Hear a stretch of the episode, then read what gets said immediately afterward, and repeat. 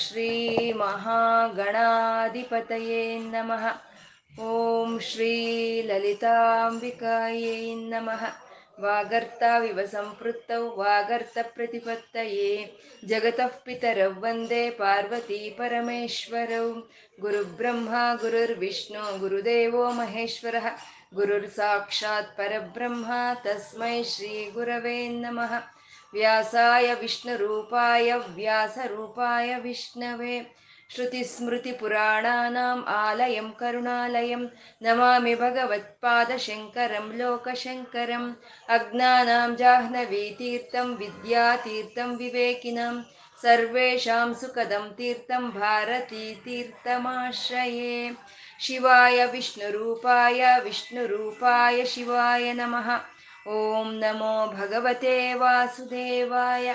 ಶ್ರೀಮಾತ್ರೇ ನಮಃ. ನಾಮರೂಪರಹಿತವಾದ ಚೈತನ್ಯವನ್ನ ನಾವು ವಿಷ್ಣು ಸಹಸ್ರನಾಮದಲ್ಲಿ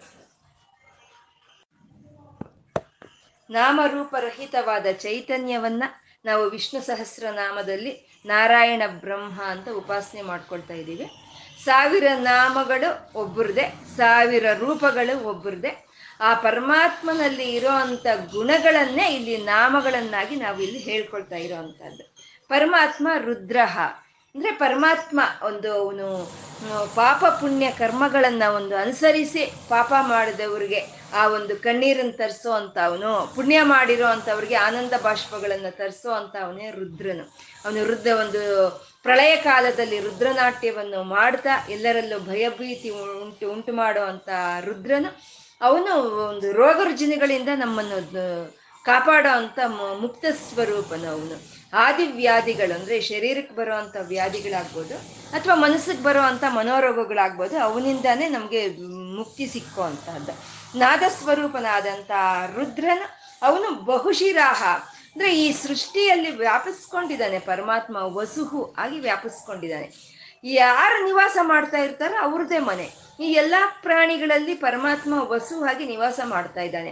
ಹಾಗಾಗಿ ಎಲ್ಲ ಪ್ರಾಣಿಗಳ ಶೇ ಒಂದು ಶಿರ, ಶಿರಸ್ಸುಗಳು ಅವಂದೇ ಆಗಿರೋದ್ರಿಂದ ಅವನು ಬಹುಶಿರಾಹ, ಅವನು ಸಹಸ್ರ ಶೀರ್ಷಗಳಿಂದ ವ್ಯಕ್ತವಾಗ್ತಾ ಇರೋವಂಥ ಪರಮಾತ್ಮ ಅವನು ಬಹುಶಿರಾಹ. ಬೊಬ್ರುಗು, ಅವನು ಸಾವಿರ ಒಂದು ಶಿರಸ್ಸುಗಳನ್ನು ಉಳ್ಳವನ್ನಂಥವನಾಗಿ ತನ್ನ ಸಾವಿರ ಸಹಸ್ರಗಳಿಂದ ಈ ಪ್ರಪಂಚದ ಭಾರವನ್ನೆಲ್ಲ ತನ್ನ ಮೇಲೆ ಹೊರತಾ ಎಲ್ಲವನ್ನು ಸಹಿಸ್ಕೊಂಡಿರೋ ಅಂಥ ಪರಮಾತ್ಮ, ಅವನು ಬೊಬ್ರುಹು ವಿಶ್ವಯೋನಿಗೆ ಈ ಪ್ರಕೃತಿ, ಈ ಪ್ರಾಣಿಗಳು, ಈ ಸಸ್ಯಗಳು, ಈ ವೇದಗಳಾಗ್ಬೋದು, ಎಲ್ಲ ಎಲ್ಲಿಂದ ಹುಟ್ಟಿ ಬಂತೋ ಅದನ್ನ ವಿಶ್ವಯೋನಿ ಅಂತ ಹೇಳುವಂಥದ್ದು ಶುಚಿಶ್ರವಾಹ, ಪರಮಾತ್ಮ ಶಬ್ದ ಸ್ವರೂಪನು ಆ ಶಬ್ದ ಸ್ವರೂಪನಾದಂಥ ಪರಮಾತ್ಮ ಎಲ್ಲ ಶಬ್ದಗಳನ್ನು ತಾನು ಕೇಳಿಸ್ಕೊಳ್ತಾನೆ. ಯಾವುದೇ ಶಬ್ದವಾಗ್ಬೋದು. ಅವನಿಗೆ ಕೇಳಿಸ್ಕೊಳ್ದಲೇ ಇರುವಂತ ಶಬ್ದ ಯಾವುದೂ ಇಲ್ಲ. ಎಲ್ಲ ಶಬ್ದಗಳನ್ನು ಅವನು ಕೇಳಿಸ್ಕೊಂಡ್ರು ಅವನು ಒಳ್ಳೆಯ ಶಬ್ದಗಳನ್ನೇ ಗ್ರಹಿಸ್ತಾನೆ. ಹಾಗಾಗಿ ಅವನು ಶುಚಿ ಶ್ರವಾಹ ಅಂತ. ಆ ಶುಚಿಶ್ರವಾದ ಪರಮಾತ್ಮನ ನಾಮಗಳಾಗ್ಬೋದು, ಅವನ ಒಂದು ಧ್ಯಾನವಾಗ್ಬೋದು, ಅವನ ಜಪವಾಗ್ಬೋದು, ಅವನ ಕಥೆಗಳು, ಅವನ ಹರಿಕಥೆಗಳು, ಇವೇ ಶುಚಿಯಾಗಿರೋ ಅಂಥದ್ದು ಆ ಶುಚಿಯಾಗಿರೋ ಅಂಥ ನಾಮ, ಧ್ಯಾನ, ಚರಿತ್ರೆಯನ್ನು ನಾವು ಹೇಳ್ತಾ ಇದ್ರೆ ಅದನ್ನು ಗ್ರಹಿಸ್ಕೊಡುವಂಥ ಪರಮಾತ್ಮ, ಅವನು ಶುಚಿಶ್ರವ ಅವು ಅಮೃತ. ಮೂರು ಕಾಲಗಳಲ್ಲಿ ಯಾರಾದರೆ ಒಂದು ಬದಲಾಗ್ದಲೆ, ಮೂರು ಕಾಲಗಳಲ್ಲಿ ಯಾರಾದರೆ ಒಂದು ಬದಲಾಗ್ದಲೆ ಒಂದು ಶಾಶ್ವತವಾಗಿರುವಂಥ ಚೈತನ್ಯ ಸ್ವರೂಪನು ಅವನೇ ಅಮೃತನು. ಆ ಅಮೃತನ, ಆ ಪರಮಾತ್ಮನ ನಾಮಗಳು, ಜಪಗಳು, ಆ ಚರಿತ್ರೆಯಲ್ಲಿ ಅಮೃತಪ್ರಾಯವಾಗಿರುವಂಥದ್ದು ಅಂದ್ರೆ ಕೇಳಿದಷ್ಟು ಈ ಕಿವಿಗಳಿಗೆ ಇನ್ನೂ ಕೇಳಬೇಕು ಇನ್ನೂ ಕೇಳಬೇಕು ಅಂತ ಒಂದು ಆಸ್ವಾದನೆಯನ್ನು ಕೊಡೋ ಅಂತ, ಆ ಹರಿನಾಮಗಳೇ ಅಮೃತ ಅಂತ. ಅವೇ ಶಾಶ್ವತ ಸ್ಥಾಣಹು ಅಂತ.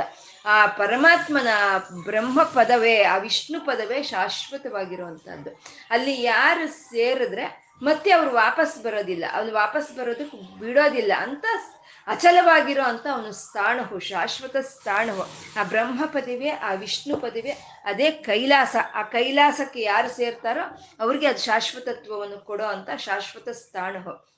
ವರಾರೋಹ, ಪರಮಾತ್ಮ ವರಾರೋಹ. ವರ ಅಂದ್ರೆ ಶ್ರೇಷ್ಠವಾಗಿರುವಂತಹದ್ದು. ಆರೋಹ ಅಂದ್ರೆ ಹತ್ತಿ ಹೋಗುವಂತಹದ್ದು. ಆ ಶ್ರೇಷ್ಠವಾಗಿ ಇದ್ದು ಅರಿ ಹತ್ತಿ ಹೋಗುವಂತಹದ್ದು ಯಾವ್ದಪ್ಪ ಅಂದ್ರೆ ಅದೇ ಶಾಶ್ವತ ಸ್ಥಾನ. ಆ ಕೈವಲ್ಯ ಪದವಿನೇ, ಆ ವಿಷ್ಣು ಪದವೇ, ಆ ಪರಮಾತ್ಮನ ಪಾದಗಳಿಗೆ ನಮ್ಮ ಧ್ಯಾನ ಸೇರ್ಕೊಳ್ಳೋ ಅಂತದ್ನೇ ಅದನ್ನೇ ವರಾರೋಹ ಅಂತ ಹೇಳಿದ್ರೆ ಅತ್ಯುನ್ನತವಾದಂತ ಒಂದು ಸ್ಥಾನ ಅಂತ. ಈ ಬ್ರಹ್ಮ ಪದವನ್ನು ಯಾರು ಪಡ್ಕೊಳ್ತಾರೋ, ಆ ಬ್ರಹ್ಮಜ್ಞಾನವನ್ನು ಹೊಂದಿರೋರ್ನ ಆರೂಢರು ಅಂತ ಹೇಳ್ತಾರೆ. ಆ ಆರೂಢ ಸ್ಥಿತಿಯಲ್ಲಿ, ಆ ಪ್ರಜ್ಞಾ ಸ್ಥಿತಿಯ ಅದು ವರಾರೋಹ ಅಂತ ಹೇಳೋದು. ಅತ್ಯಂತ ಶ್ರೇಷ್ಠವಾದಂಥ ಒಂದು ಗಮ್ಯ ಅದು. ಆ ಗಮ್ಯಕ್ಕೆ ಸೇರಿದ್ಮೇಲೆ ಮತ್ತೆ ನಾವು ಕೆಳಕ್ಕೆ ಬರೋದಿಲ್ಲ. ಅವನು ಕೆಳಕ್ಕೆ ಬರೋದಕ್ಕೆ ಅವನು ಬಿಡದಲೇ ಇಂಥ ಪರಮಾತ್ಮ, ಅವನು ಶಾಶ್ವತ ಸ್ಥಾನವು. ಅವನೇ ವರಾರೋಹ. ಎಲ್ಲರೂ ಹತ್ತಿ ಹೋಗೋದಕ್ಕೆ ಆಶ್ರಯ ಸ್ಥಾನವಾಗಿ, ಗಮ್ಯವಾಗಿ ಇರುವಂಥ ಪರಮಾತ್ಮ ಅವನೇ ವರಾರೋಹ ಅಂತ.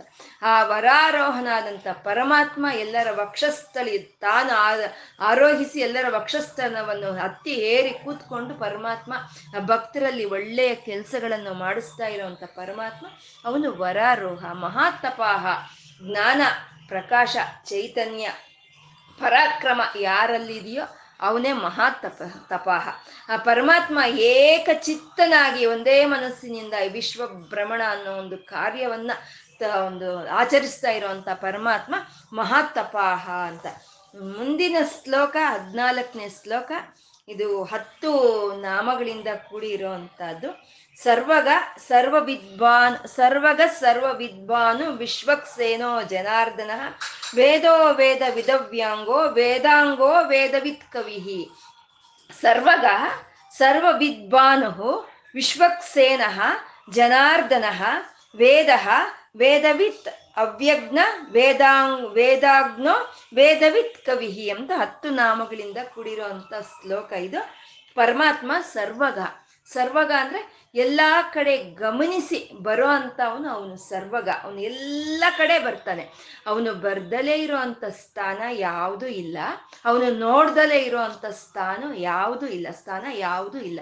ಅವನು ಮನಸ್ಸಿಗಿಂತ ಇನ್ನೂ ವೇಗವಾಗಿ ಎಲ್ಲ ಕಡೆ ಆಕ್ರಮಿಸ್ಕೊಳ್ಳೋ ಅಂತ ಪರಮಾತ್ಮ ಅವನು ಸರ್ವಗ ಅಂತ. ಅಂದ್ರೆ ಪ್ರಕೃತಿಯಲ್ಲಿ ಈ ಒಂದು ಎಲ್ಲ ಪ್ರಾಣಿಗಳಲ್ಲಿ, ವೃಕ್ಷಗಳಲ್ಲಿ ಸಮಸ್ತ ಒಂದು ಸೂರ್ಯಮಂಡಲ, ಚಂದ್ರಮಂಡಲಗಳಲ್ಲಿ, ವೇದಗಳಲ್ಲಿ, ಅದ್ನ ನಾಲ್ಕು ವಿಧವಾದ ವೇದಗಳಲ್ಲಿ, ಅರವತ್ನಾಲ್ಕು ಕಲೆಗಳಲ್ಲಿ ಯಾರಾದ್ರೆ ವ್ಯಾಪಿಸ್ಕೊಂಡಿದ್ದಾನೋ ಅವನೇ ಸರ್ವಗ ಅಂತ. ಎಲ್ಲ ಕಡೆ ಅವನು ವ್ಯಾಪ್ರ ವ್ಯಾಪಿಸ್ಕೊಂಡಿರುವಂತ ಪರಮಾತ್ಮ ಅವನು ಸರ್ವಗ ಅಂತ. ಮತ್ತೆ ಈ ಸರ್ವಗ ಅನ್ನೋದನ್ನ ಸರ್ವ, ಶರ್ವ ಶಿವಸ್ಥಾಣವು ಅನ್ನೋ ಶ್ಲೋಕದಲ್ಲಿ ನಾವು ಹೇಳ್ಕೊಂಡಿದೀವಲ್ವಾ? ಸರ್ವ ಪರ್ಮ, ಪರಮಾತ್ಮ ಸರ್ವನು ಅವನು ಎಲ್ಲಾದ್ರಲ್ಲೂ ವ್ಯಾಪಿಸ್ಕೊಂಡಿರೋನು ಅಂತ ನಾವಲ್ಲಿ ಹೇಳ್ಕೊಂಡಿದ್ವಿ, ಸರ್ವ ಅಂತ. ಮತ್ತೆ ಈ ಸರ್ವಗ ಯಾಕೆ ಬಂತು ಅಂತಂದ್ರೆ, ಇವಾಗ ನಮಗೆ ಸ್ಕೂಲಲ್ಲಿ ಒಂದಷ್ಟು ಸಿಲೆಬಸ್ ಅಂತ ಆದ ತಕ್ಷಣ ನಮ್ಗೊಂದು ಯೂನಿಟ್ ಟೆಸ್ಟ್ ಅಂತ ಇಡ್ತಾ ಇದ್ರು. ಒಂದು ನಾವು ಎಷ್ಟು ಮಟ್ಟಿಗೆ ನಾವು ಅದನ್ನ ಗ್ರಹಿಸ್ಕೊಂಡಿದೀವಿ ಅನ್ನೋದಕ್ಕೆ ಒಂದು ಟೆಸ್ಟ್ ಟೆಸ್ಟ್ ಮಂತ್ಲಿ ಟೆಸ್ಟ್ ಅಂತ ಒಂದು ಯೂನಿಟ್ ಟೆಸ್ಟ್ ಅಂತ ಇಡ್ತಾ ಇಡ್ತಾ ಇದ್ರು. ಹಾಗೆ ಸರ್ವಗ ಅನ್ನೋ ನಾಮವನ್ನ, ಸರ್ವ ಅನ್ನೋ ನಾಮವನ್ನು ಹೇಳಿದ್ದಾರೆ. ಇವಾಗ ಮತ್ತೆ ಸರ್ವಗ ಅಂತ ಹೇಳಿದ್ರು ಅಂದ್ರೆ ನಾವು ಎಷ್ಟು ಮಟ್ಟಕ್ಕೆ ಅದನ್ನ ನಾವು ಗ್ರಹಿಸ್ಕೊಂಡಿದೀವಿ ಅನ್ನೋದು ನಾವು ತಿಳ್ಕೊಬೇಕು ಅಲ್ವಾ? ಅಂದ್ರೆ ವಿಷ್ಣು ಸಹಸ್ರನಾಮ ಅನ್ನೋದು ಸುಮ್ಮನೆ ಅರ್ಥಗಳು ತಿಳ್ಕೊಳ್ಳೋ ಅಂತದ್ದಲ್ಲ ಸುಮ್ಮನೆ ಅರ್ಥ ತಿಳ್ಕೊಂಡ್ರೆ ಆಗಲ್ಲ. ಅದನ್ನ ಭಾವಿಸ್ಬೇಕು ಭಾವಿಸ್ಬೇಕು. ಸರ್ವ ಅನ್ನೋ ನಾಮದಲ್ಲಿ ಭಾವ, ನಾವು ಅರ್ಥ ತಿಳ್ಕೊಂಡಿದೀವಿ ಎಲ್ಲಾ ಕಡೆ, ಪ್ರಕೃತಿಯಲ್ಲಿ, ಪ್ರಾಣಿಗಳಲ್ಲಿ, ಯಾವ ಚೈತನ್ಯವಾದ್ರೆ ವ್ಯಾಪಿಸ್ಕೊಂಡಿದ್ಯೋ ಅವನೇ ಸರ್ವ ಅಂತ ನಾವು ಹೇಳ್ಕೊಂಡಿದೀವಿ ಅದನ್ನ ಭಾವಿಸ್ಬೇಕು ಅಲ್ವಾ? ಇವಾಗ ನಾವು ಅರ್ಥ ತಿಳಿದ್ರೆ ಆಗಲ್ಲ. ಭಾವಿಸ್ಬೇಕು, ಆ ಹೃದಯಕ್ಕೆ ಆ ಅನುಭವ ಬರಬೇಕು ನಮ್ಗೆ. ಅಂತ ಅಂದ್ರೆ ಇವಾಗ ಯಾವುದು ನೋಡಿದ್ವಿ? ಒಂದು ವೃಕ್ಷವನ್ನು ನೋಡಿದ್ವಿ, ಒಂದು ನದಿಯನ್ನು ನೋಡಿದ್ವಿ, ಒಂದು ಪ್ರಾಣಿಗಳನ್ನು ನೋಡಿದ್ವಿ. ಅಲ್ಲಿರೋ ಅಂತ ಪರಮಾತ್ಮ ಒಬ್ಬನೇ ಅವನೊಬ್ಬನೇ ಎಲ್ಲಾದ್ರಲ್ಲೂ ಇದಾನೆ ಒಂದು ಒಂದು ಅನುಭವ ನಮ್ಮ ಹೃದಯಕ್ಕೆ ಬರಬೇಕು. ನಾವು ಸುಮ್ಮನೆ ಹೇಳ್ಕೊಳ್ಳೋದಲ್ಲ ಹೇಳ್ಕೊಳ್ಳೋದ್ರ ಅಂದ್ರೆ ಯಾವ ಒಂದು ಇದು ಇಲ್ಲ. ಈ ವಿಷ್ಣು ಸಹಸ್ರನಾಮದ ಪರಮ ಪ್ರಯೋಜನ, ವಿಷ್ಣು ಸಹಸ್ರನಾಮ ಪಾರಾಯಣದ ಪರಮ ಪ್ರಯೋಜನ ಅಂದ್ರೆ ಅದ್ ನಾವು ಭಾವಿಸ್ಕೋಬೇಕು. ಏನು ನೋಡ್ತಾ ಇದ್ರು ಆ ಚೈತನ್ಯವೇ ನಮ್ಗೆ ಕಾಣಿಸ್ತಾ ಇರಬೇಕು. ಅಂತದ್ದೇ ಸರ್ವಗ ಅಂತ ಹೇಳ್ತಾ ಇದ್ದಾರೆ. ಪರಮಾತ್ಮ ಸರ್ವಗ. ಎಲ್ಲ ಕಡೆ ಇರುವಂತ ಪರಮಾತ್ಮ ಅವನ ಅವನ ಚೈತನ್ಯವೇ ಎಲ್ಲ ಕಡೆ ತುಂಬಿಕೊಂಡಿದೆ ಅಂತ ನಾವು ತಿಳ್ಕೊಳ್ಳೋ ಅಂಥದ್ದೇ ಸರ್ವಗ ಅಂತ. ಪರಮಾತ್ಮ ಸರ್ವವಿದ್ ಬಾನುಹು ಅಂತ, ಸರ್ವವಿದ್ ಬಾನುಹು ಅಂದ್ರೆ ಸರ್ವವಿತ್ ಅಂತಂದ್ರೆ ಯಾರು ಎಲ್ಲ ಜ್ಞಾನವನ್ನು ಹೊಂದಿದಾರೋ, ಯಾರು ಎಲ್ಲವನ್ನು ತಿಳ್ಕೊಂಡಿದಾರೋ, ಯಾರು ಎಲ್ಲವನ್ನು ತಿಳಿಸ್ಕೊಡ್ತಾರೋ, ಯಾರು ಎಲ್ಲದರಿಂದ ತಿಳಿ ಪಡ್ತಾ ಇದ್ದಾರೋ ಯಾರು ಎಲ್ಲ ಕಡೆ ವ್ಯಾಪಿಸ್ಕೊಂಡಿದಾರೋ ಅದನ್ನೇ ಸರ್ವವಿತ್ ಅಂತ ಹೇಳೋದು. ಸರ್ವವಿತ್ ಅನ್ನೋದಕ್ಕೆ ನಾಲ್ಕು ವಿಧವಾದ ಅರ್ಥಗಳಿದೆ. ಸಂಪೂರ್ಣ ಜ್ಞಾನ ಸ್ವರೂಪನು. ಆ ಎಲ್ಲ ಜ್ಞಾನವನ್ನು ತಿಳಿಯ ಹೇಳೋವನು. ಎಲ್ಲ ಸಾಧನೆಗಳ ಮೂಲಕ ನಮ್ಗೆ ತಿಳಿ ಪಡೋವನು ಎಲ್ಲ ಕಡೆ ತುಂಬಿಕೊಂಡಿರೋ ಅಂತವನು ಅದು ಸರ್ವವಿತ್ ಅಂತ ಹೇಳೋವಂಥ ಸರ್ವವಿತ್. ಯಾವುದರಿಂದ ನಾವು ತಿಳ್ಕೊಳ್ತೀವಿ? ಒಂದು ಪ್ರಕಾಶ ಅಂತ ಇರಬೇಕು, ಒಂದು ಚೈತನ್ಯ ಅಂತ ಇರಬೇಕು. ಯಾವುದೋ ಒಂದು ಚೈತನ್ಯದಿಂದ ನಾವೆಲ್ಲ ತಿಳ್ಕೊಳ್ತೀವಿ. ಯಾವುದೋ ಒಂದು ಬೆಳಕಿನಿಂದ ನಾವು ಎಲ್ಲವನ್ನು ತಿಳ್ಕೊಳ್ಳೋ ಅಂಥದ್ದು. ಪರಮಾತ್ಮ ಇದನ್ನೆಲ್ಲ ಯಾವುದೋ ಒಂದು ಬೆಳಕಿನ ಒಂದು ರೂಪದಲ್ಲಿ ನಮ್ಗೆ ಇದನ್ನೆಲ್ಲ ತಿಳಿಸ್ಕೊಡ್ತಾ ಇದ್ದಾನೆ. ಹಾಗಾಗಿ ಸರ್ವವಿದ್ ಭಾನುಹು ಅಂತ, ಸರ್ವವಿದ್ ಭಾನುಹು. ಎಲ್ಲವೂ ತಿಳಿದವನು ಯಾರೋ? ಎಲ್ಲವನ್ನು ತಿಳಿಸ್ಕೊಡ್ತಾ ಇರೋವನು ಯಾರೋ? ಎಲ್ಲ ಸಾಧನೆಗಳ ಮೂಲಕ ನಮಗೆ ತಿಳಿ ಪಡ್ತಾ ಇರೋವನು ಯಾರೋ? ಎಲ್ಲ ಕಡೆ ತುಂಬಿಕೊಂಡು ಯಾರಿದಾರೋ ಅವನೇ ಸರ್ವ ವಿದ್ವಾನುಹು ಅಂತ ಪರಮಾತ್ಮ ಅವನು ಸೂರ್ಯ ಸ್ವರೂಪನಾದಂಥ ಪರಮಾತ್ಮ ಅವನು ಸರ್ವ ವಿದ್ವಾನುಹು ಅಂತ. ಈ ಜ್ಯೋತಿಯಿಂದ ಎಲ್ಲ ತಿಳಿಯುತ್ತೆ, ಜ್ಯೋತಿಯಿಂದ ಎಲ್ಲ ಕಾಣಿಸುತ್ತೆ, ಮತ್ತೆ ಈ ಸೂರ್ಯನಿಂದ ಎಲ್ಲ ಕಾಣಿಸುತ್ತೆ. ಹಾಗೆ ಪರಮಾತ್ಮ ಆತ್ಮ ಚೈತನ್ಯ ಅನ್ನೋದು ಒಂದು ಒಂದು ಒಳಗಿದೆ. ಅದೇ ಒಳಗಿನ ಬೆಳಕು ಅಂತ ಹೇಳ್ತಾರೆ. ನಮ್ಮ ಶರೀರದಲ್ಲಿ ಇರೋ ಪ್ರಕಾಶ ಅದನ್ನ ಒಳಗಿನ ಬೆಳಕು ಅಂತ ಹೇಳ್ತಾರೆ. ಆ ಯಾವ ಒಳಗಿನ ಬೆಳಕಿನಿಂದ ನಮ್ಗೆ ತಿಳಿಯೋದು ಅನ್ನೋ ಒಂದು ಲಕ್ಷಣ ನಮ್ಗಿದೆಯೋ, ಯಾವ ಬೆಳಕಿನಿಂದ ನಾವು ಇದನ್ನೆಲ್ಲ ತಿಳ್ಕೊಳ್ತಾ ಇದೀವೋ, ಅದೇ ಸರ್ವವಿದ್ ಬಾನುಹು ಅಂತ. ಅಂದ್ರೆ ಆತ್ಮ ನಮ್ಮ ಆತ್ಮವೇ ಸರ್ವವಿದ್ ಭಾನು ಅಂತ. ಈ ವಿಷ್ಣು ಸಹಸ್ರನಾಮದ ಪ್ರ, ಪರಮ ಪ್ರಯೋಜನ ಅಂದ್ರೆ ಅದೇ ಈ ಪ್ರಪಂಚದಲ್ಲೆಲ್ಲ ಸಂಪೂರ್ಣ ಪರಮಾತ್ಮ ತುಂಬಿಕೊಂಡಿದ್ದಾನೆ. ಎಲ್ಲರಲ್ಲ ಆ ವ್ಯಾಪಕ ಶಕ್ತಿ ಒಂದೇ ಅಂತ ತಿಳ್ಕೊಳ್ಳೋ ಅಂಥದ್ದು.